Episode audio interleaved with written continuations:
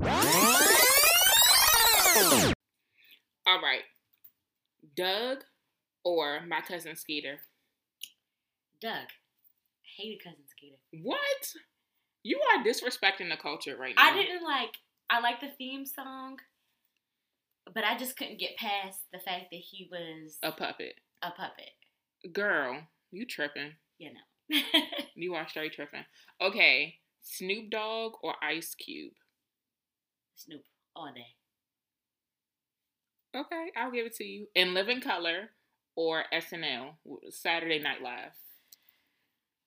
Ooh. I can't ever really say I watched In Living Color. Like I know like what is it? Where Damon Wayans and somebody else and they did the two snaps and a Z. Mm-hmm.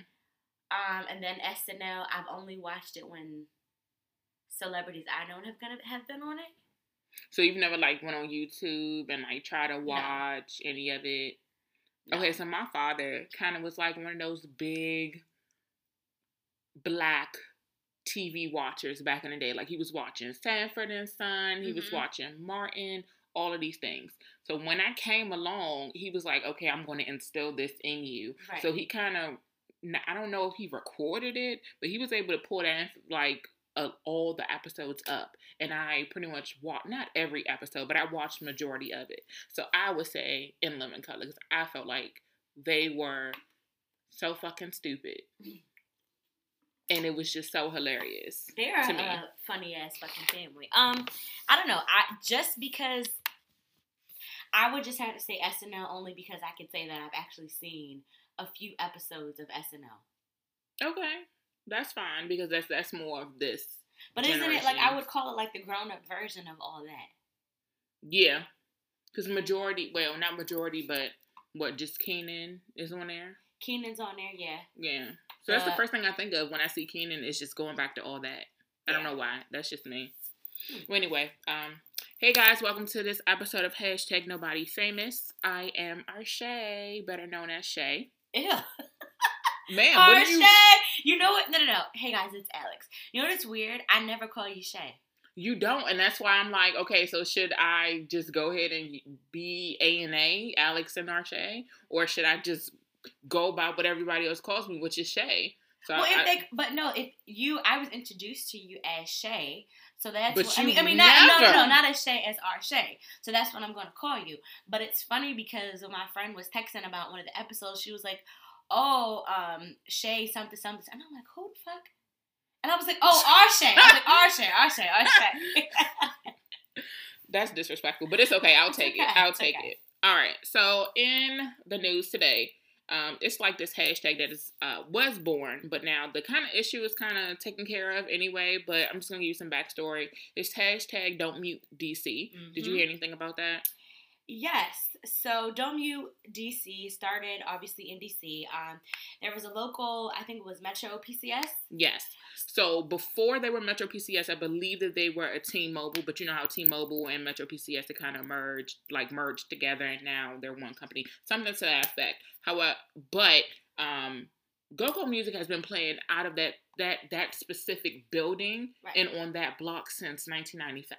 Right. Okay, so what you're not going to do wait, is wait. try to come in here, white people. But wait, let's give it background. Let's Okay, I just wanted to make sure everybody knew that. Okay. Okay. So, long story short, um, this particular uh, storefront has been playing go-go music, which is the native music of the DC area. Along with our mumbo sauce.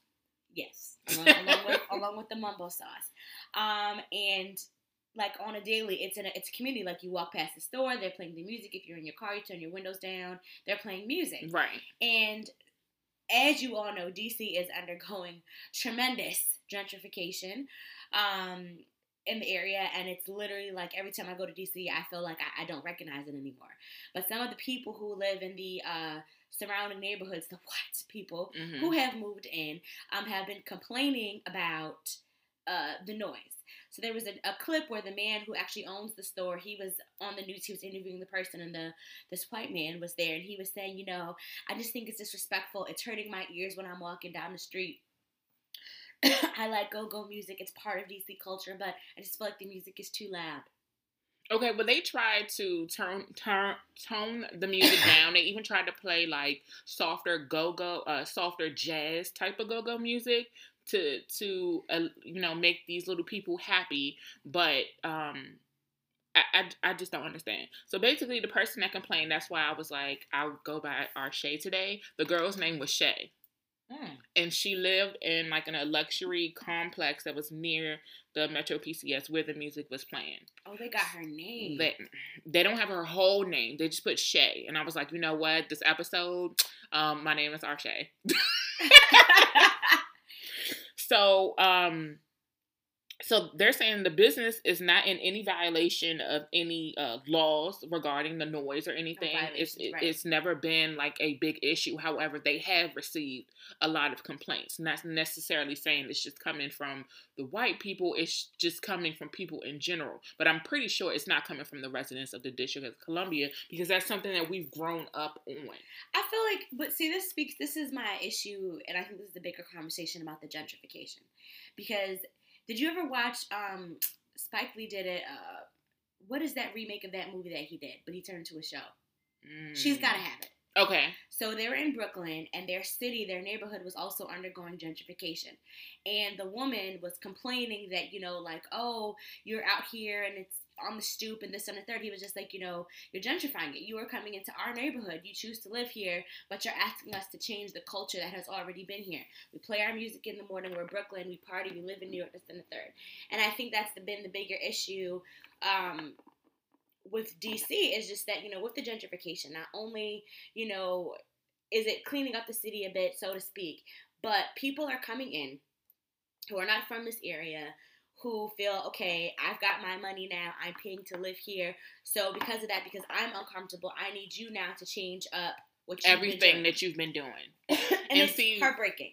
I need people to understand that dc is not new york but dc is starting to be built up like new york. Like they're throwing up these expensive ass apartment complexes yeah. with little to no fucking space, no place to park, and you're expecting people to pay four thousand dollars a month for a studio apartment. So you're pushing out the community that's already there yeah. to make way for other people that are coming in.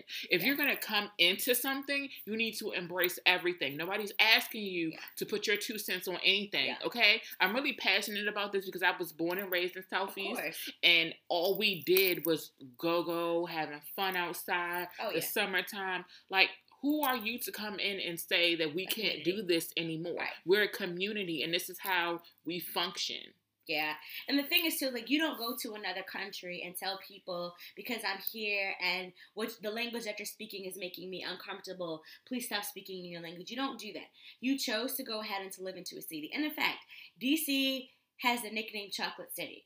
Um, and DC was a predominantly black area. The DMV area consists of the metropolitan area of um, DC, Maryland, and Virginia. And there's a lot of affluent black. Um, there's affluent black communities in the area, and there's a lot of culture and enrichment and food and everything like that. Anyways, um, DC has now gone down to the black people being 60% in DC. That's because they're throwing up all these fucking apartments or condos, and they can't afford to live there anymore. Yeah. So now we're getting pushed out to Southern Maryland, further down. Granted, those are better communities and areas for our kids to to to learn right. and different things like that, and to grow. But we want to stay where our roots are. Yeah. Our roots are in in the heart of DC. Yeah, and the problem is, is that you know, and with the gentrification, a lot what they are doing is, um, and this is where I just I need black people. I need you all to listen. You know, I would say the difference between a lot of with our community is that we don't necessarily pass down generational wealth. So what's happening is is that, and I say that to say, um, literally there are people who are these families have been here for you know, house has been passed down from their grandmother to their parent to them. And what's happening is that people are coming into these communities because they're trying to buy it out and they're knocking on the doors. Hey, I'll pay you cash to live to to buy your house. And they go ahead and they sell it and they jack up the prices to two, four, five, sometimes six times it's it's worth. Like they're they're doing that. You know and what's we're funny? not we're not educated enough we're not educated enough and we're taking the money, ooh, there's money right here. And instead of doing that, we are pushing ourselves out because you know what? You take that money, we can't afford to buy anything else. We can't afford to go ahead and to buy something else in the city. So I think it's really, really important that for people, you know, for those of you who do own homes in DC, and it's been passed on in your family, like I urge you, I encourage you to please educate yourself. Do not sell your home. You have rights. Your family has been there for years and years and years. Because I'm telling you, they're coming in your neighborhoods and you're never going to be able to afford, sadly, or a good majority of us, to ever be there again. So it's starting out, and it started out, remember, over at Gallery Place, mm-hmm. where people were playing the go go music outside and they had like people performing and things like that. And it was becoming, it started over there with the noise, a noise ordinance. Mm-hmm. And they wanted people to stop playing. Every time I go to DC Gallery Place, I know that when I come up from the metro, I'm going to see somebody You're going to see somebody playing drums, singing different things like that. Different so. things. But now with everything, and I knew things were changing when I've gone into certain neighborhoods and I see the white people walking their dogs. Mm-hmm. They're not afraid. It's Whole Foods popping up. It's these little shops. And I like Whole Foods. I right. think we should also, I think it's great that we should have these things in our community. I'm not against, and I don't want anybody to feel like that. I'm not against the great things that are coming to yep. our area. What I'm against are the things that people are trying out. to push us out. Yes. This was a community based atmosphere to begin with, and now you're running out the community right. to make way for people to feel comfortable. And the thing is, is that it's such a fad. When I when I went to the African American Museum, they had a whole section in there on it. And initially, people who lived in the cities were typically deemed to be poor. When you got money, you wanted to go ahead and move out of the city and you wanted to live out into the suburbs. Now, with everything being convenient and things like that, people are getting rid of their cars. Everybody wants to live here. DC has a million and one nonprofits that are not run by us might I add, mm-hmm. okay? And they're trying to quote unquote help the community, but none of us are in there. And I feel very strongly and passionate about you cannot move into and you cannot go into a place and it, that's already established that has its own comfortable that has its own culture and then try to so that you feel comfortable want to change. No, you either adapt or you leave. Period. Basically. I vote for leave. Yes. So, I love the change that's coming. Yes but I'm not interested in anything else that you're trying to do. Yes, but in good news though, um, T-Mobile stepped in and they support. They are in support of the storefront, and they, I guess they won the case, and there was like a big, uh, like movement going on outside of there, and they're allowed to continue playing their music. So, I'm, I'm really happy. happy about that. Yes. All right, moving on to celebrity news. Um, so there was a little clip because it's so freaking funny. So the the clip that I saw, it was playing. It was uh Jacquees singing Element Element El. I can never say this girl's name. Ella Mai or Ella May. Ella Mai's song. Is that um, how you um, say it? I don't know how to say it. I think that's how you say her name. Okay. Ella. She knows her name. She knows it, and y'all anyway, know. and y'all know who we talking about. So it's a clip of her playing the song, and then there is a tweet following the song from her, Girl, and it says. Cause she snatched, she snatched my edges. I would be so embarrassed if someone brought me on stage and the only thing I can do was to sing somebody else's song because nobody knew my actual music. Poor thing. Yeah. I was like, she is coming for the dreads. Don't yeah. dreads, right? Yes. Okay. She is coming yes. for the dreads. So I was like, Jacquees Jesus. or Jacquees or whatever his ja- name is. Isn't it Jacquees? Jacquees. We'll go. We'll go with Jacquees because that's know who I we're talking about. Right. The one who called himself the self-proclaimed king of, of R and B. Now that's what I wanted to talk to you about. Okay. Girl, first of go all, ahead, go ahead, first please, of all, please go ahead. Okay. I don't know how old this little child is, but you are nobody's king of R and B, sir. Nobody. Who would you say is the king of R and B? Ooh. I'm gonna have to take it back. Like Al Green, Sam Cooke, like back in those days. Okay, okay. Of, Better question. What would you qualify to make someone the king of R&B? Your own songs. Yes. Shade so intended. All, so first of all, now what? Okay, so Jacquees or Jacquees, whatever his name is, he did a cover. He did his own version of Ella Mai's song. What was it? Tripping. Yeah, I think it was tripping. That I feel like he. Up. I think he also did Boo'd Up. He did Boo'd Up too. Okay, so he did both of her songs, and there was an issue because radios were beginning to play it, and it started to be being linked to streaming services. Mm-hmm. So her record label, you know, as of production rights or whatever it is, they pulled the music. And initially, she was saying, "No, we don't have any issue. You know, I'm a fan of his." yada yada yada yada. But now he goes on stage and he is he was brought out on stage by Drake and he's singing her song. Well, he's singing his version of her song. Now for me, if you are the king of R&B, she made a point, why do you have to go on there and why are you singing that song? Okay, so Dreezy, because it was his concert, and I think Tory Lanez brought Jacquees on stage. Mm. So Dreezy says, first of all, he hates performing that song. They pulled him. But this isn't Drake up- though, just so y'all know. This is Dreezy. Dreezy is different. Who is Dreezy? Dreezy's uh, another rapper. Drake's Twitter and Instagram is Champagne Papi. Oh, Yeah. I thought this was Drizzy Drake. No. Oh. No. Anyway. Okay, so Dreezy says, first of all, he hates performing this song. They put him on the spot and he didn't even want to perform. So I was like, mm, okay. Yeah, okay. The shade continues. And where's this post? Jacquees says, I am, well, oh, wait, I am not, who was that? Okay. Twitter is so hard to follow up on. Like when I'm reading these stories and I'm trying to figure out who said what. And this is, I guess, that's another reason why I'm not as active on our Twitter page because I don't understand how it works. So Dreezy said, Dreezy came to the rescue first, right? And Okay, so one of somebody's followers says, "Can you say lawsuit even if you cleared it up with DJ Mustard? That still hasn't cleared. It still hasn't been cleared up with Mai. It is still her song, and it's still the label song. The label takes all takes it off the copyrights. The label took it off for copyrights, and then he Right. added Jacquees. Come on now, you better do better than that. And then Jacquees added this person and said, I'm not him. I don't know what the fuck that means. I'm not him. Wait, uh, didn't they add the wrong? They added the wrong person. Ooh, they did. Okay. Anyways, tell me what you think is shady. Oh, that's embarrassing. Yeah. But no, but Jacquees did end up responding, saying that it was all love between him and Lauren. Or not. Look at you. London. I'm a, y'all. The Nipsey. Hussle, Hussle funeral is on, so my mind is frazzled and everywhere else, but where it needs to be. No, he did say that he has love for Ella Mai, my May. So, May mine. what do you think about what she said? I think it was all shade intended. She's probably sick of hearing all of these covers being made.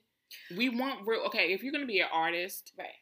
it's cool and dandy that everybody gets their start on social media doing covers for everybody else's Right. song. That's Because fine. that's how they both started. Once you get a, a, a actual record label, people are expecting you to make your own music. So just for him to be performing all of these covers, I would feel some type of way too. Because now that's taking money out my pocket because now people want to listen to your covers. I think okay, I was as I'm a person who like I love covers. I love love love covers. When I get on YouTube, that's what I do. And I can honestly say I've definitely heard some covers and I've liked them more Than the original than song. the original I version. I However, get that. you don't go onto someone's show like they invite you out whatever it is and if you are proclaiming yourself to be this like r&b king whatever the situation is you don't get up there and not do your own song but maybe he felt like the only reason i see him maybe doing it or maybe he did that like if he had like a little set and maybe he did that as like the third or fourth song if he did like five songs but the only reason I could see him not doing that is because he knew that the audience didn't know his own song. Cause I've seen that. Um, I went to when August Alsina was at the Fillmore, like a long time ago when he first came out. Teyana Taylor was opening for him, and she had that one song. I don't remember what it's called. I don't remember how it goes, but whatever. And then the rest of her songs were covers. So but to me, I think it was. I appreciated it because I didn't know any of her other shit. I appreciated it for that aspect, but I feel like with Jacquees now, you can't be calling. If he didn't call himself what he did, I'd have been like, all right, whatever, fuck it, fuck it. But that just speaks to him that you know, You gotta hone in on your own craft. You gotta make sure people out here. And I'm not mad at Mai about it. I'm not either. She basically saying don't sing my not shit. either. Not don't sing my shit unless you're giving me a check. Um, well, Well, but that happened. but that happened like. Do you ever listen to YouTube covers? no. Honestly, when I get on YouTube, you know my addiction is to makeup and Yeah. and hair, so that's what I get on and I do. Okay. Have you ever heard a remix to a song, and then you like it better than the original?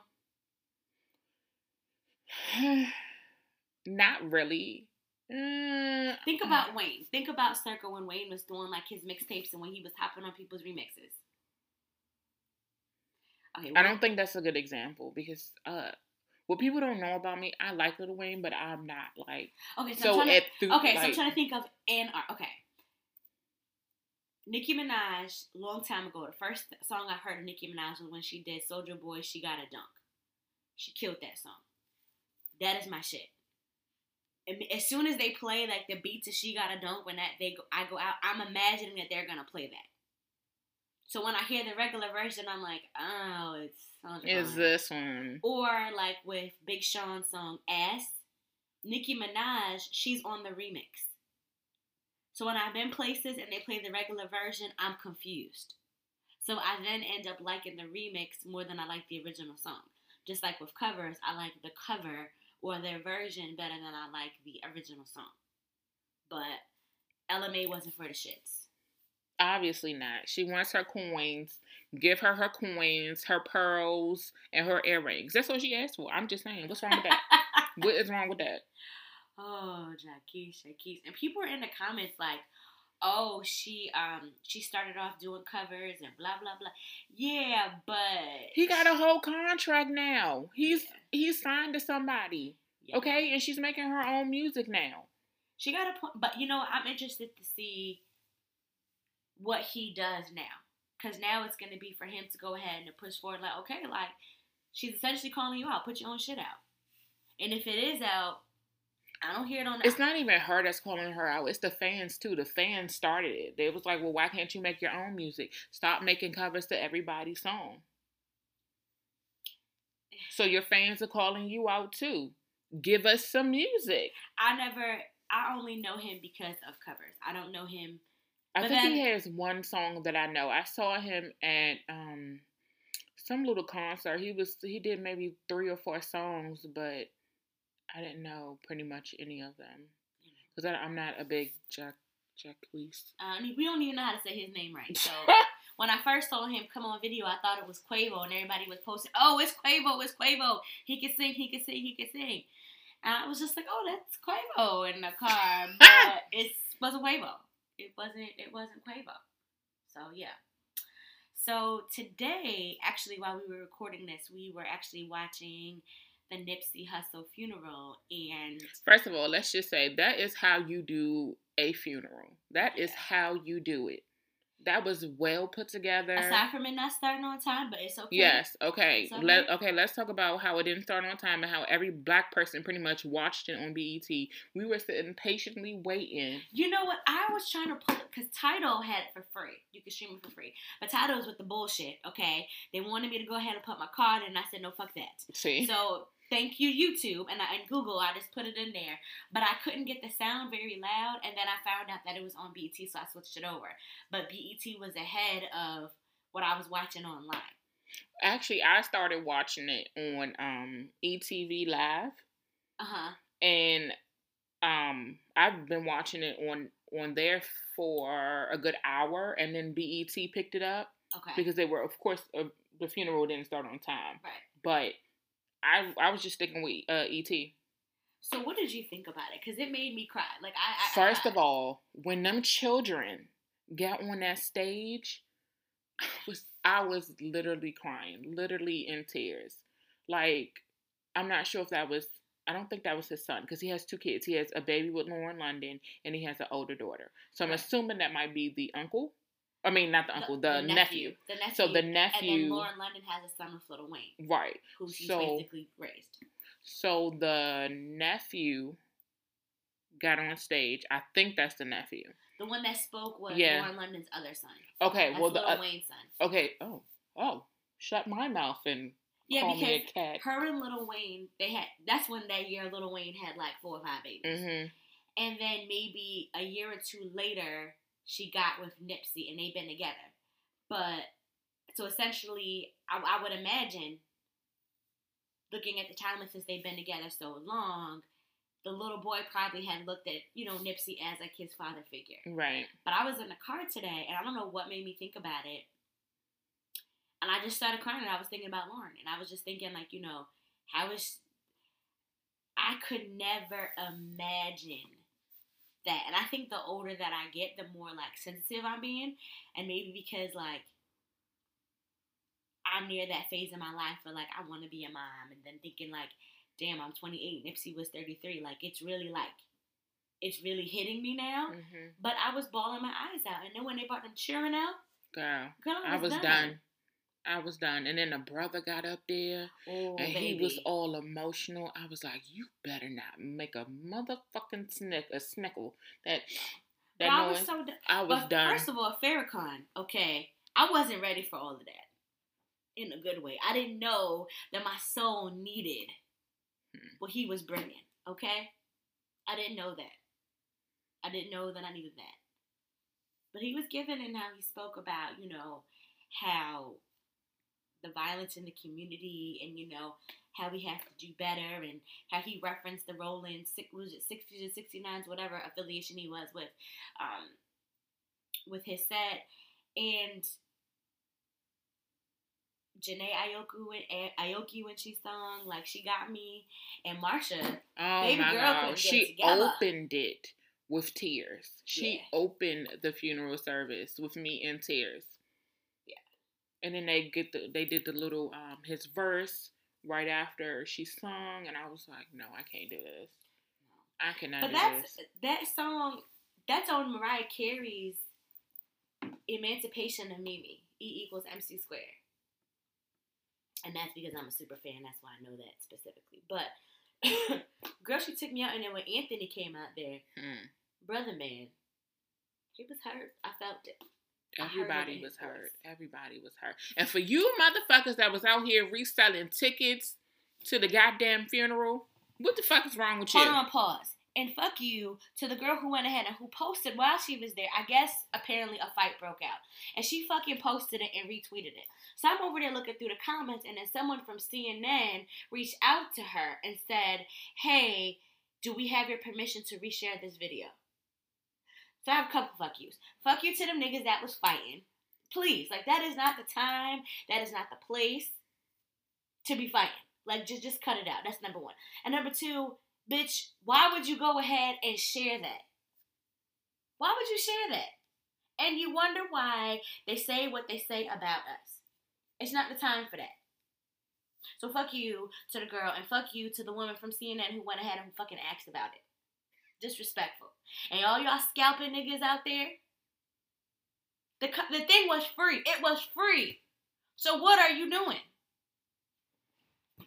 It was free because I could have sworn when I was listening to ET Live, Entertainment TV or television, whatever it's called, um, they said tickets went on sale. No, you had to go online to get the ticket, like to reserve it so you can get in. But it was Oh, free. It was free. I thought it was free because I was like, why? Would, I don't even see Nipsey wanting his funeral to charge these people. I would. I don't see him wanting to do that. what? Right, He exactly. was not benefiting from that. He was one of those people that was helping the community, so I wouldn't think. So I was like, why would they even say some shit like that? But whatever. I learned. I can't say that I ever listened to like really listened to his music, but I didn't expect to be that emotional watching the funeral. I think I could say that for a lot of people. I've never listened to any of Nipsey Hussle's music Mhm. until these last few weeks when he, you know, Right. in death. I knew who he was. Yeah. And I heard more of what he did. Right. I've heard of Um, more of the actions and the, the community based Right, things that he's done. Right. And I saw his couple of his interviews. I saw him on the Breakfast Club, and I remember when his album was coming out, and you know, Cardi B, still my girl. I'm glad she took it home. Um, and I just think it's just so unfortunate that right when he was getting ready to really just take off, Mm-hmm. his life was cut short. But I'm a firm believer that, and this is just me getting into my my Bible and my word a little bit. I believe that God sends out certain people in the world for us, and He only gives it to us for a certain amount of time. Mm-hmm. And in that time, and those are the people who, when they pass away, you look at all that they've done. Done. in Because the there are some people older than that who who haven't even accomplished not even a tenth of what he's accomplished at all. Um, so again, just just prayers to the family. And them kids took me out, and the daughter she didn't want to speak. She didn't want to speak. She couldn't do it. And I understand Yeah. because when I was at my mom's funeral, they had asked me to talk more about like my mom and I was standing up there with my sisters and I literally looked at my sister and I said, Don't you ask me to say a motherfucking thing. I will punch you in your face. I don't want to Mm. talk. I don't want to talk. I don't want to talk. And then everybody's just begging me to talk, talk, talk, talk, talk. And I'm like, I don't want to. Right. But I still did it. Like I said a few words and I, I kind of threw it to one of my mom's friends and was like, So yeah, you want to come up and say a few words? I kind of like passed it off on her because I was like, What do I say? What and you know what? When What I do think I about say? it, You already know. I just I personally have never had to speak at a funeral. hmm Um, but I feel like in that moment, like it's just I, I'm either gonna go one or two ways. Like I'm either about to fall over and just be just you're not gonna understand what I'm saying, or it's just gonna be very just to the point. She, hear her was this, they were that. Da, da, da, da, da. Now the son, Nipsey Hussle's son and Lauren London's son. Oh, when he little took boy, that mic, he when was he took it, he was like, Yeah. um, my daddy is talking to me, and I'm going to let y'all niggas know what he is saying, even though y'all can't understand me. My daddy is it. my daddy is telling me to tell y'all that he is good up in heaven and he is fine, and thank you for the service and thank you for coming. Okay, Okay, and mind your business. I wasn't ready for London for for Lauren when she came out. She she did good. I can definitely tell she held it together. I'm so mad because on my way here, I wasn't able to see that part, so I didn't even. So she where- she in the obituary she posted a text message that she sent to him, January like thirty first or something like that, twenty third, and it was just saying like why basically like why she loved him, and the cutest line she was just like you're my turnip but you're also my church, and I was like oh my god, and then she like she wrote I'm about to get emotional again. She wrote down like her stuff and she was just like I don't want to get emotional up here, whatever it was, da, da, da, and then she was just like, you know, I'm gonna hold it down. And she said, it breaks my heart because our son is only two and he's not gonna remember you anymore. Um, yeah, and you know, she was literally on there for maybe like I wouldn't even stay five minutes. She got in and she got out, and I was watching to see when they got the kids out if she had turned to look at the casket. I don't think she did. I was I was looking to see that, and I think that's what it was with the little girl because they kept she kept turning and she Mhm. wouldn't like face it. Um, and then his mom, Yeah, when mom got up there, I could tell she didn't. she didn't know- get her. She didn't get her chance to grieve correctly. No, of course not. And I I think she there's one thing in accepting it, hmm but I don't think it's hit her hmm because of all that's going on. I honestly think she's just numb right now. She can Oh, say yeah. all day long, or you know, I could be wrong. She can say all day long that she has accepted it, she's fine, and all these things. But when my mom passed away, when I tell you, baby, I was numb. Mhm. Like nothing you said Mhm. made me understand anything. I didn't comprehend anything Mhm. until when I walked into the church and I saw like the big picture of my mom's face. And then her urn in front of it, and I was like, "This is real. Right. She's not coming back." Right, right, right. You're gonna make me emotional. Stop, stop.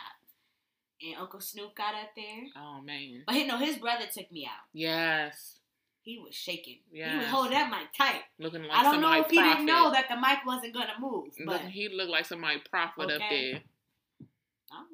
I was like, okay. Oh, oh, that was so sad and so emotional. Yeah, he was shaking, and his sister did good, and then Snoop, he was very lighthearted with her. Mhm. He was very lighthearted, and I think now that they're going to be, um, they're supposed to be showing the procession, hmm um, and it's supposed to be like 25 miles from that, and they're showing Mhm. the footage of like people outside and things, and you know, it's always after the service that people need that time to. That's when you really need to be around.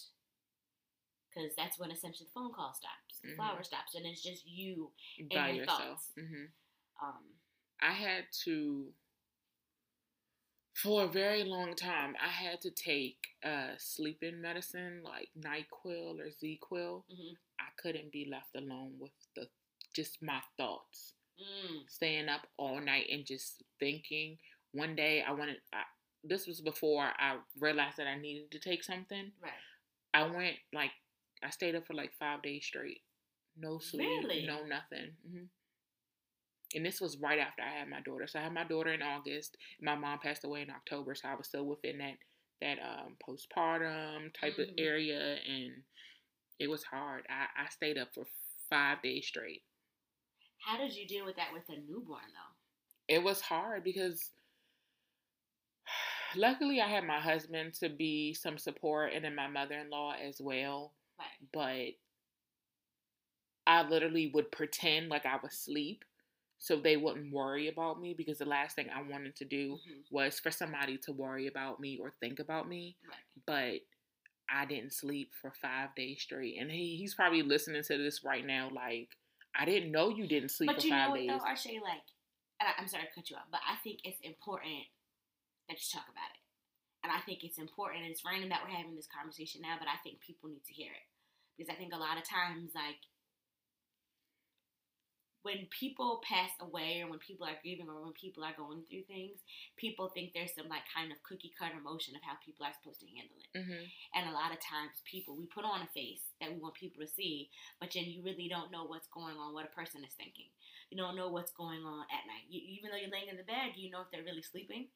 Are they really resting? Like, are they really like having that moment? And then adding into the mix of having a baby, hmm having like, you know, your hormones, you know, and then trying to what you're expected to react. And I'm sure people are like, oh, aren't you excited about your baby? And you know, da da da da. And it's just like you don't want to tell people, eh, Yeah. not really feeling it right now, Right. but it's some real shit. And I think it needs to be talked about. And I think, especially in our community, and I think always going back to our strong black women conversation, no one ever really asks us. Are we How are okay? doing? hmm And when people ask, I think sometimes you kind of ask it as like a formality, but no one ever really like, yo, like, how are you really doing? And sometimes I feel like we don't ask like. I think we ask that as a formality to be polite, but I don't think a lot of times we're really ready to hear what people are gonna say. Right. And I'll never forget, I had a teacher in high school like who passed away, and um, we had the service whatever, they had a memorial service at the school, and I remember going to work at Dunkin' Donuts, and her sister came in the drive-through, and she was just a bee that day, and someone was just like, "She is such a bee," and and I was just like, "Her sister just passed away," and they didn't know that. Right. I knew that because I knew who she was and I saw her. But I don't think that people ever like outside looking in, you're just thinking, oh, she's being whatever it is. Right. But unless you really know, What's going on? Truly, going you don't know Right. what's going on with that person. and things come in waves. Um, that's another thing I think to mention. And I don't know.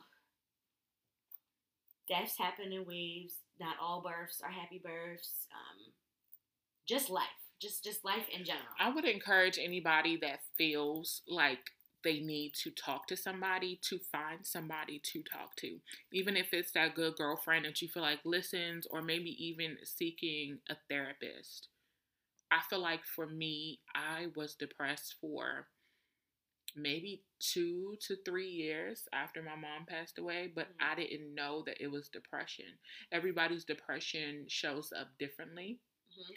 So I just didn't want to be a mom. I didn't want to be around my daughter. I didn't want to I didn't want to know her Right. because I felt like it's like an old saying, um, when somebody dies that brings in new life.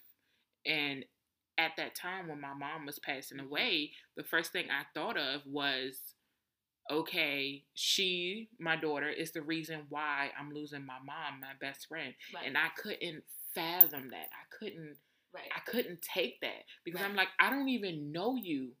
right. You being my daughter, this unborn child, I don't even know you. Right. But you're taking somebody that I've known for 26, 27 years of life. You're taking Right. her life. Right. So I didn't want to don't be emotional, please. I'm sorry, y'all. Up, y'all, it is that time, and I am just over here sitting silent because I'm over here just tearing up, and I've been crying all day with everything. But I, I didn't. I didn't want. I didn't want to believe that I was depressed, but I was. Mhm. And it took a lot out of me to actually say, okay, Arshay, you need to put yourself first. Right. You need to find a therapist. You need to find some outlet. You need to figure out what makes you happy because you're not happy. Right. What is your definition of happy? And I'm still working on what my definition of happy looks like, Right. but I wanted just to know that I took that step Right. to make a better to make a better me, to be a Right. better wife, to be a better mother. Right. Granted the relationship with my daughter and my son are are a lot better. Like that little girl is nothing but me. My soul right there. Right. She is nothing but me. We are best freaking friends. Granted, she gets on my nerves every Paint now and again. nails, paint them But yes, nails. I be painting her nails. We be talking. We Manny and Petty. I throw like some little um. On Sundays we do spa day, so I put Oh, like little. yes, me. I put like little um. What's that stuff called? Blush? No, no, uh, face mask, like a little mud face mask on her Aw. face. Like we do different things like that. But at that time when I just had her and losing my mom, I didn't want to do anything. So I do give kudos to my husband and to my mother-in-law for stepping in and you know being Oh, cry some for more. don't Alex, Okay, all right, all right. People don't know about me. I'm I am a rock on the outside, but Yeah. on the inside, Yeah. I'm nothing but tears and shambles. Like, what are you doing with your life, Arshay? Right. And I can hold it really, really well. Even when my mom passed away, to see my sisters Right. fall apart. Mind you, they're older than me. They're six years older than me. To see my sisters fall apart right in front of me, and my husband break down, and I'm literally, I, my brain, something in my brain switched, Right. and it was like it I'm looking at everybody like, why are you crying? Right. What the fuck is wrong with you? Right. She's right here. She's fine. Right. And everybody's just like crying and bawling. I'm like, it's okay. Right. And for that one, for that moment, it's just like my mom's soul kind of went into me, and it was just like, okay, Arshay, you need to let everybody know that it's going to be okay, Right. and it's okay to move on. Right.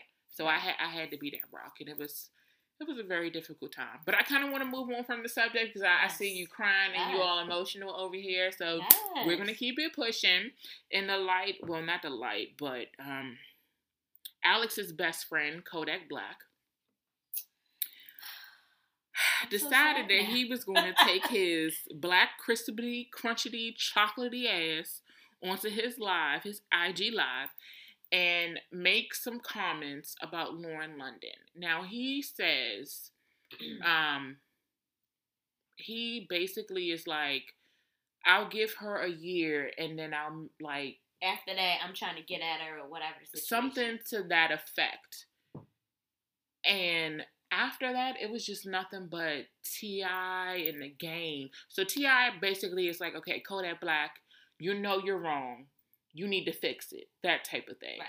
But then the game's message was like, nigga, you got her fucked up. You're disrespectful. Respect Nipsey Hussle and his name. And granted, I get where he's coming from, but I don't think all of that needed to happen. Game, you are the same nigga that was disrespecting somebody's wife and somebody's whole mother. You disrespected whether Kim is she's done what she did in the past, but you disrespected her. She's still somebody's mother. She's still somebody's wife. You disrespected Cyn, Cyn Santana, who is someone's mother and someone's soon to be wife. So for me, I need you to keep that same energy. And when I think about it, and although I think it was fucked up to say of Kodak Black, I wouldn't have done it. I think it was in poor taste. But and some of y'all was all hyped up. Oh, he should have did it. Some of y'all niggas I'm pretty sure Niggas. Can't when when y'all homies have passed away or whatever the situation is. I'm sure some of y'all was just like, I mean, now I could just get in there, or if they break up or whatever the situation is. I'm sure some of y'all have thought that. So everybody's hands ain't clean. Everybody's hands isn't clean. So I do respect one thing that Kodak Black said in his little fake ass apology.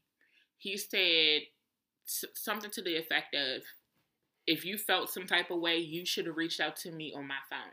Right. Once again, going back to that Mo'Nique situation Mm, with Steve Harvey, Right. if you felt some type of way, Right. granted, I shouldn't have said what I said. You should have reached out to me. You Yeah. have my phone number instead of doing it on social media. Granted, that's where I fucked up at. I went on social media, me Right. being Kodak Black, and I decided to make comments. I don't know if you heard um in his video, Kodak Black's first video on IG, is somebody in the background saying too soon, too soon. Right. And I'm in agreement. Too soon, first of all. Right. Why are you even thinking like that? This man hasn't even been gone for like a whole two weeks yet. Yeah. What is wrong with you? Then you give a whack ass apology talking Yeah. about um Lauren London, if I disrespected you, I'm sorry, but I didn't. No, that's not how the fuck you apologize. Uh, and you time, own your shit and say, I'm sorry. whole time, Lauren probably ain't even worried about She it. is not checking for your principle. girl. But here's the thing that I don't understand, and this whole cancel culture bullshit, whatever, whatever, whatever. So some radio personality was saying that he's canceled, that they're not no longer gonna play his music, what music? uh, Kodak Black's music on the What radio. song does he have? He's got a few. Really? Yeah. If you probably heard his stuff, but you didn't know that it was him. Okay. But one of his most recent ones, uh, it's the Z shit. It's the Z shit with Offset, and I think Gucci Mane is in it. Oh yeah, when I saw it come on, I turned it off. I don't like I it. I don't like it.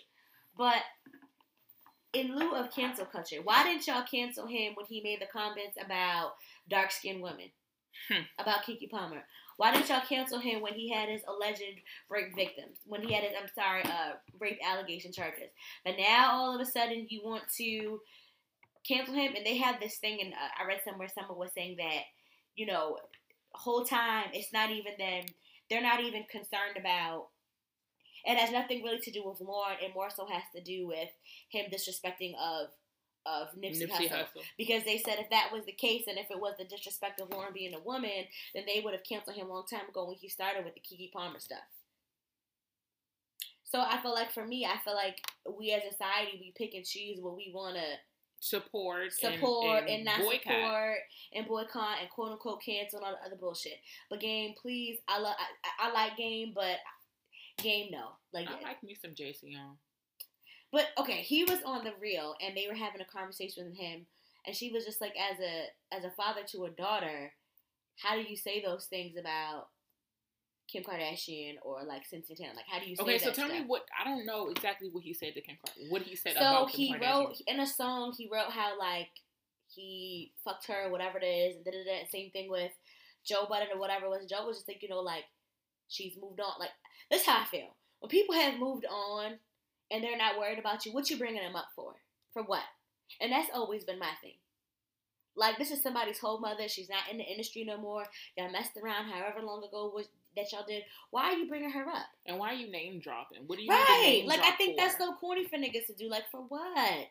She's not thinking about, and that's the thing that kills me. She is not thinking about you. She's got more money than you. Just like when Ray J was out there bringing her up, and like I hit it first.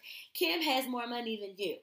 What you set up, okay, to destroy her or to tear her down or whatever situation is, Kim got more money than you, boo. Her whole family. So I'm confused. What you're still bringing it up for? I, I don't. I don't understand it. I don't. Joe Budden and Cynthia Santana, they weren't thinking about you. They're not. So what you bringing it up for? That's what I don't understand. Why are you speaking on your dick?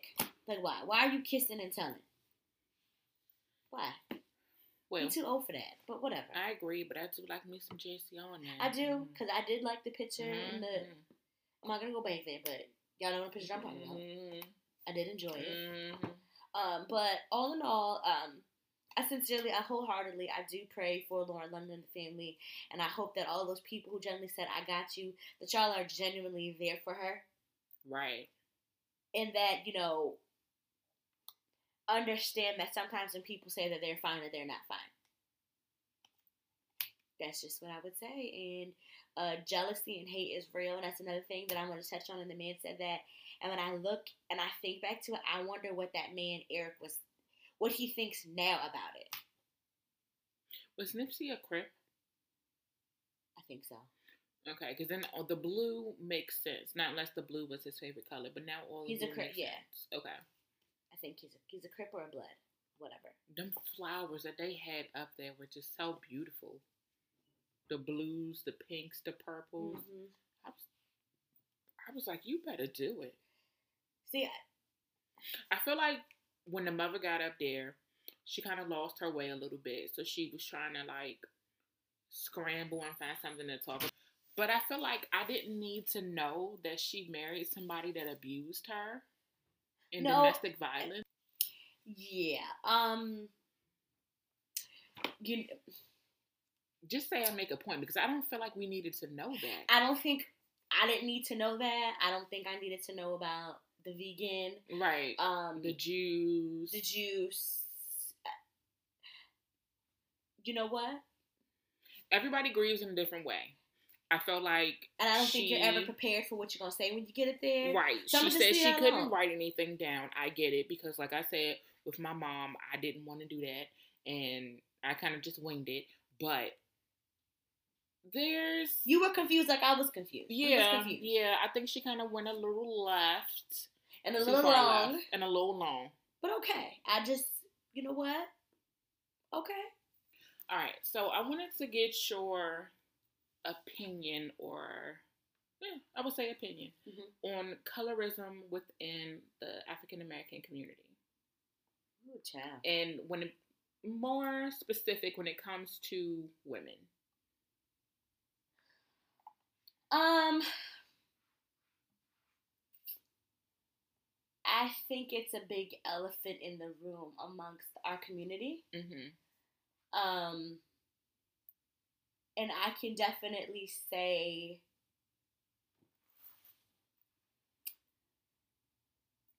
I don't even know this is really weird. This is gonna sound really crazy, but I, when I was younger, like I hated. I wish I was darker. Like I wish I was a darker woman. Um, and I can honestly, and I've said it before, that I didn't appreciate being a black woman or appreciating and understanding that we all look different and came in different shapes, sizes, and colors and backgrounds until college.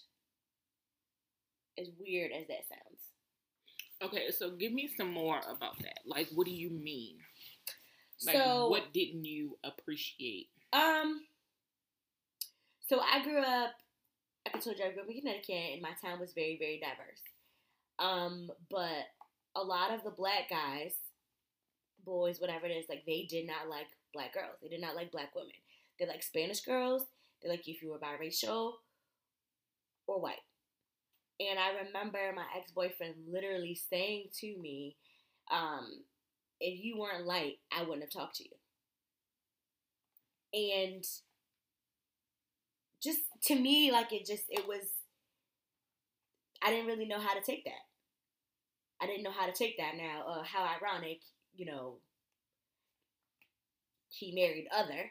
Um, she's still a woman of color, but she married other. But I didn't appreciate being a black girl. I didn't appreciate my hair. I didn't appreciate my skin tone. You know, and one of my best my best friend, you know, she's darker than me. And, you know, I, to me, she was just just absolutely beautiful. Like, you know, my sister, she's darker than me. Like, she's just absolutely beautiful. Like, I saw a darker woman as being, you know, more beautiful because at the time, like, I didn't necessarily feel that way about myself. Mm-hmm. Um, and you know, it wasn't until I went to college and I was talking to somebody else, and I just randomly asked him. I was just like, you know, would you date a white girl? And he was just like, Are you?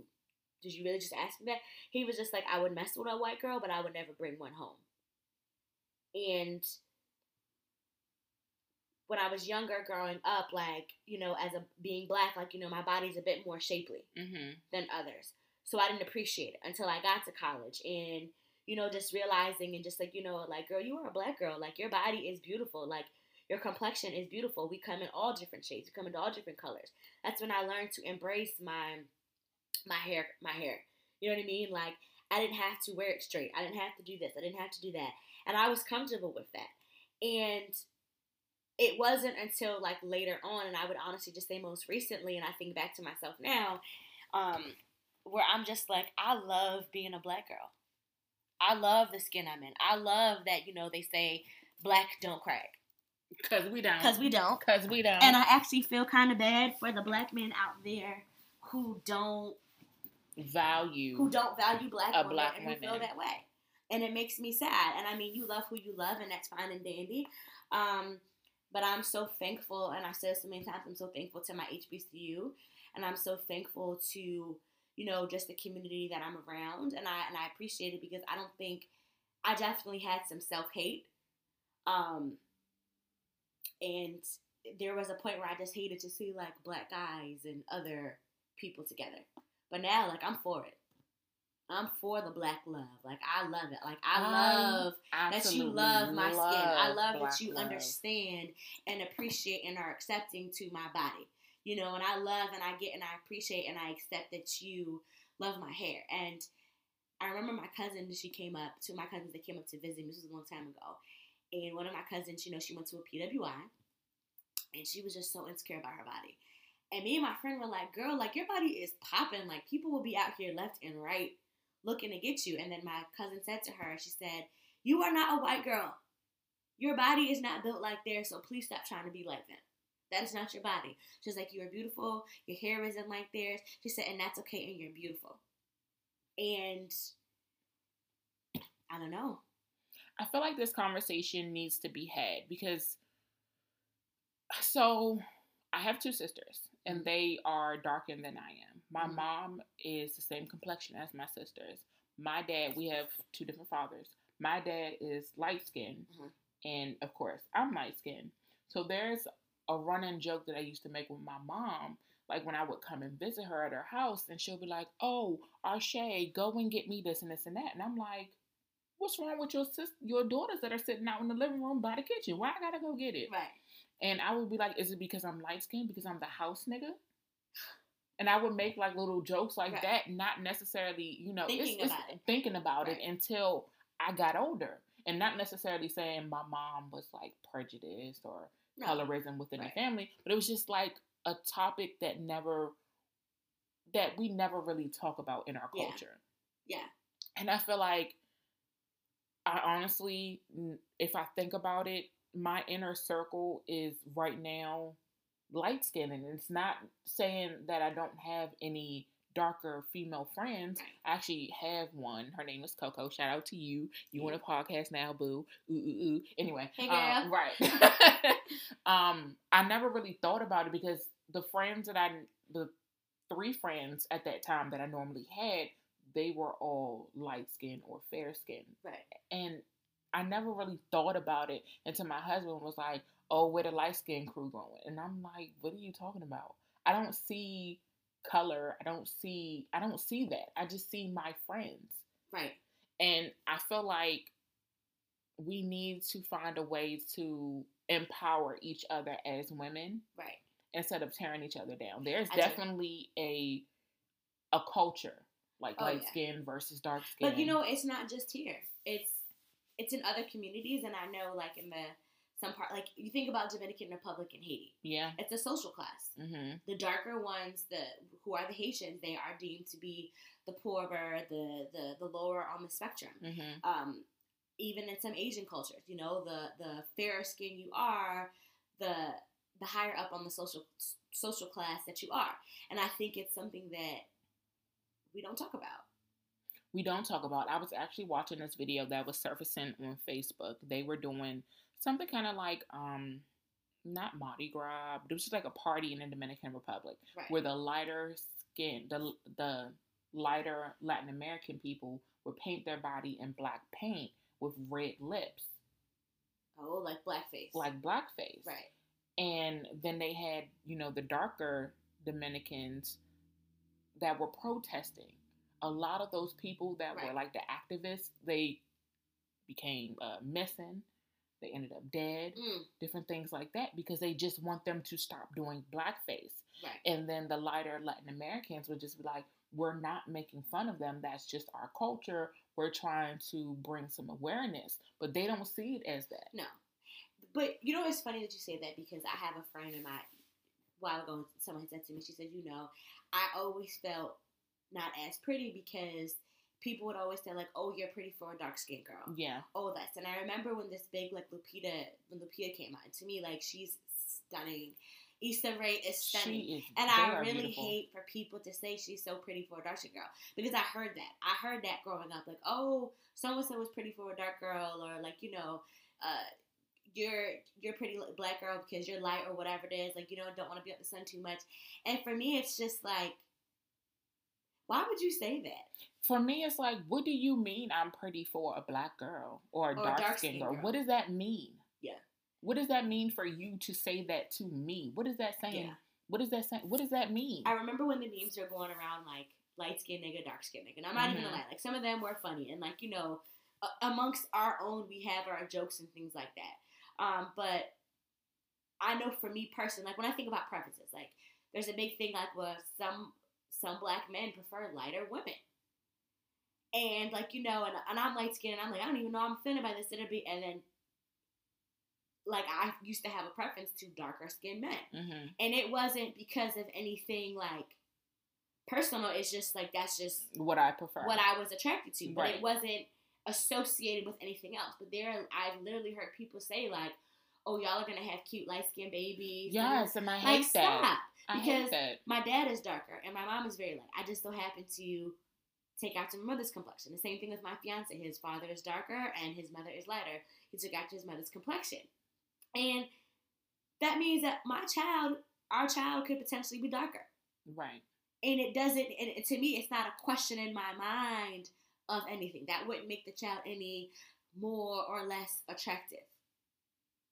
And I just think it's just it's sick and it's just disgusting. And I think as as black people, we have to learn to appreciate our own. And I never realized, and I don't even know if I want to say to the extreme of like self hate, Mhm. but I had it. And I will never forget when he said that, just saying, like, you know, I talk to you because da da da da. And I remember saying to him, I was just like, you don't like black girls. And he was so offended by it. And I'm like, I'm not trying to be funny. He was just like, well, because black girls are, you know, da da da da da. And I'm like, but your mom is black. Your sister is black. You do realize that, you know, your child will be biracial. Your child may turn out black. Does that make him or her any less attractive? Like what?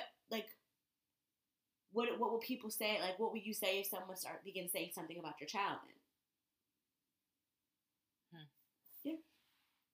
it's definitely something to think about, and the conversation needs to definitely continue to happen and go on. But like, this has to stop. We can't even. We're asking for people to accept us right? outside of our race, but we can't even accept ourselves in Yeah. our homes, in our families, Yeah.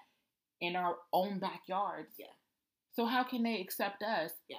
When we can't even accept ourselves. Yeah, and it's colorism. It's it's crazy. Like, no, I'm not even say I don't want anybody trying to attack me or nothing of the sort. It doesn't matter how you slice it. I'm still a black woman. I might Yeah. be light skinned. I might be fair skinned. I might be dark skinned. I know. I'm still black when I check that box when it says what's your race or ethnicity. Yeah. back in the day, some of the sororities they had something called a paper brown bag, and if you were darker than the bag, your hand was darker than the bag, then you weren't able, you weren't allowed to be in that sorority. Like that's how it was. Um, and it's just to me, I don't like my my family is all different shades, and Mhm. I think that's another reason why Rihanna's makeup line was such a big deal because before I get to that, let me say this. Like my family is Jamaican, right? Mhm. And when I tell people that, they'd be like, "Oh, like you're a light skinned Jamaican," and I'd be like, "Huh? Like, what do you even Right. like? What does that mean? What is that? Are we all supposed to be dark? Like, are we all supposed to like? Oh, you're like I'm just saying like you're really like for a Jamaican, and I'm just like, okay, like what does that mean? And then like you think of like um like with Rihanna, I think why her makeup line was just what it was, aside from being Rihanna, was that she didn't just put out that standard. Okay, here's the black girl makeup. No, like she catered to all of the different shades Mhm. there were some at the end of the spectrum, and I'm not heavy into makeup, but I know some women were saying, look, you know, as a darker skinned woman, you know, it was very difficult for me to go ahead and define something Mhm. that was for my complexion. Or, you know, for Hispanic women, for Asian women, for, you know, um, brown women. It was very hard. So I think that was the beauty of her product line. That yes, we are all of color, but we are all different shades of it. Mm-hmm. We are all different shades of it, and that doesn't make me any more or less black because my skin tone is different than what yours is or what hers is. And we all look different, and people, girl, I think we need to start Girl. by what I said was accepting our own selves 1st mhm. Within our community versus this black and dark skin versus light skinned girl. It doesn't matter. have you ever seen somebody who bleaches? No. yo, that shit looks crazy. And it's disgusting. And it's like sometimes when I see it, I'm like, ew. But then I'm also like, yo, that's sad. That If you anything, thought. I need to bleach my armpit because you know after you shave, you know. Girl, nobody worried about that. ain't nobody worried about your damn armpit. I'd worried. I'd be like, "Ooh, I hope they don't think I didn't shower." You know what though? That is like okay. So when people bleach, it's like the bleach doesn't work on your elbows. So if you thought your complexion worked, your elbows tell on you. They, they, they the elbows tell and the knees tell. But I Mm. remember this is kind of on a tangent. I went to get like electro- electrolysis for under my arms because I don't like like you know when you shave it's like darker. Mm-hmm. It that shit didn't work. It didn't make it no lot. I had to just accept like bitch you just you black. That's what it's just gonna look like under there. That good old hy- hyperpigmentation Mm-hmm. never fails. Hello, hello. The hello. struggle. Aw. And your daughter, um, is she the same complexion as you, or your son or your daughter the same complexion? No, my son is a nice little coffee chocolate. Oh, I love it. I love it too. And then my daughter, she's lighter than I am right now, but her. Um, I saw her in a little yeah. video on her little bike. Girl, she is a saucy one right there. I'm I trying to tell you. Oh, let me tell you, if you don't feel like somebody loves you or you don't feel beautiful, go to New York. Walk around. Have all them men, uh, mommy, A, excuse me, B. Yeah, I want to go visit. Yeah, yo, My grandfather, my mother is from New York, Bronx, New York. So I went to go visit my grandfather because he still lived up there. I stayed up there for like a good two months. right. And I used to love going places with my cousin. She would take me places, girl. I have never seen so many men breaking their necks to look and talk. And girl, I felt so so beautiful. I felt like a nice little uh, Up north, men are very different. They're very uh blunt. They're, you know what? That's so fun. Like, girl, we could have had a whole episode on this. Up north people and the DMV people are very, very different. I say it all the time. And no shade to my DMV folks, no shade. But I told Kuma if I didn't meet him in college, I don't think I would ever talk to someone from this area. We just, just, just different, just very different. Very, Explain. I think guys here are very, very full of themselves. Full of shit. Uh huh. Like they know they look good, they've got good jobs and things like that. Mhm. Very much so. To where it's just like, fir- okay. First of all, a lot of y'all be in relationships and y'all are married and y'all over there sleeping around. It's a thing out here. Sleeping with married men. It's a thing out here. That's number one. Number two, um, y'all niggas is too damn pretty, and y'all are just too. These men are very bougie here. hmm Like, why are you just like, ugh? Versus, you know, maybe it's I'm a little biased because I'm from the tri-state, but I like the little shit talking, or I used to, because I'm very engaged. Let me just say that out there. Um, but I just feel like we're a little bit more direct, hmm and here I feel like we, the people here act like they shit don't stink, and it's just like just stop. It's because you got your little government job that'll make you better than anybody else. Like, because everybody, every time Dick and Harry over here has a government job, so you ain't nobody important, you ain't nobody special. You I better. think- you better read us. You just- better read us. Y'all just different, and I just know, just know. I just feel like it's not. I, I don't think people here are very like, and I I've come and grown to love this place, but I feel like a lot of people here they're not very authentic. Like we put on a show for everybody else, and it's just like. Okay, you have your job, you have your degree, you have your whatever, but what else do you have? Like you don't stand out to me. So Ooh, she's saucy. I love y'all though. I do. I have grown to love this place. I think I'm love it. different though. What you think? but I don't get. Let me say this: PG. I used to live in PG. PG folks are a little different than the DC folks. PG folks, I don't know what it is with y'all. When I was at school, I don't know what it is with y'all. I love the people from Baltimore very much. I love them. I do. Like they're just, but they're very authentic to me. The turn up, they're very authentic. They're very welcoming. But I feel like from the PG people, they they're just it's like their own secret society of a club. I get that aspect of it, and then I also get an aspect of like y'all think y'all are harder than what y'all are.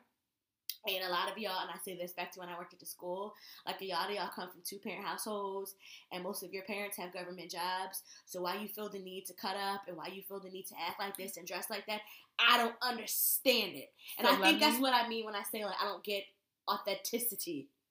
So that is true. I will agree with you on that. So let me just tell you this.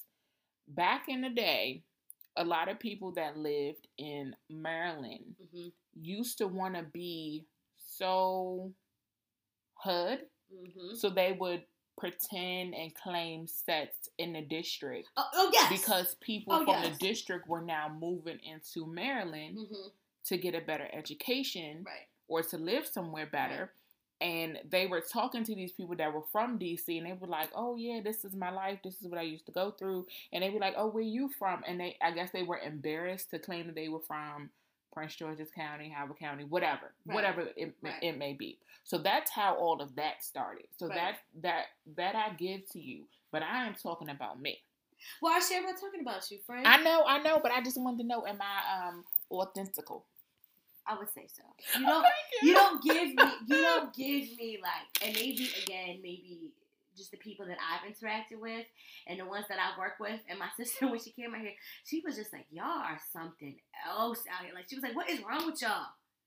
Like, why are y'all just so just stank and just and people try to talk about like up north people, but here, like my first day, my first summer here, I had to take a summer class at PG Community College, and me and the girl went at it. And I was just like, what is wrong with you? You are at work. Be professional. Be why like and I feel like I just it, I just run into the same Stank attitude. Stank, you are too pretty to be acting like that. Like why are you doing all like are you trying to like stop? And then when we were at school they used to rap like all right, DC they used to be like Moco, Baltimore, um, not Baltimore, but Baltimore. Um Baltimore. Baltimore, and they'd be like DCPG.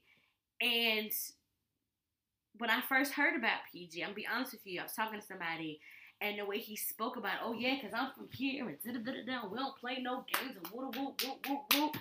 And when I came out here, I was like, oh, you live in a one per, you live in a one family house, you live in a neighborhood, You live in a Oh! cul-de-sac. you live in a cul-de-sac. Why do y'all stand up with? I was confused, and I guess I'm still confused seven years later. So I don't know. I don't know. I don't get it. Again, when I worked with the kids and I would ask them that, you got two parents in your house. They both work. Either in the government, they work for the school system, or they work for the hospital. Why are you cutting up like that? I don't get it. I don't get it. So I don't know. But that's all I have for you today. Girl, we should have started with that because we could have had a whole episode on that. Okay, because I don't understand y'all out here. But that's okay. That's fine, friend. let I get it. I get it. I don't understand them neither. That's why I stay in my house. Miss Southeast DC Yes. all day. One day, but I stay in my house. I mind my business and I drink my agua. Okay, But you're doing good. Keep doing it. I'm trying. This one gallon shit, I gotta pee. oh, well, okay. What? Guys, I have a music plug. I didn't even get a chance to ask you. Well, I, I brought it up before I forgot it. It just it popped to my mind. Now I have to Alex, did it. you have a? Well, I'm sorry. Do you have a music plug for us this week? Hello, I have two. Ooh, she did, she doing work. Boop, boop. Okay, so the first one is by an artist named Elhae, and this song is called Still Mine, featuring Wale, Elhae, E L H A E. Okay, and the second song is called Always, and it's by Arin Ray featuring Babyface, and it's Arin spelled A R I N Ray. So check it out. I love them both. Okay. Look at you putting us on every week with some new music. Look at you. All right, guys. So that's it for today's episode. Thanks again for tuning in. Anything else from you, Alex? Nope, nope. All right, guys. Toodles. Bye, guys.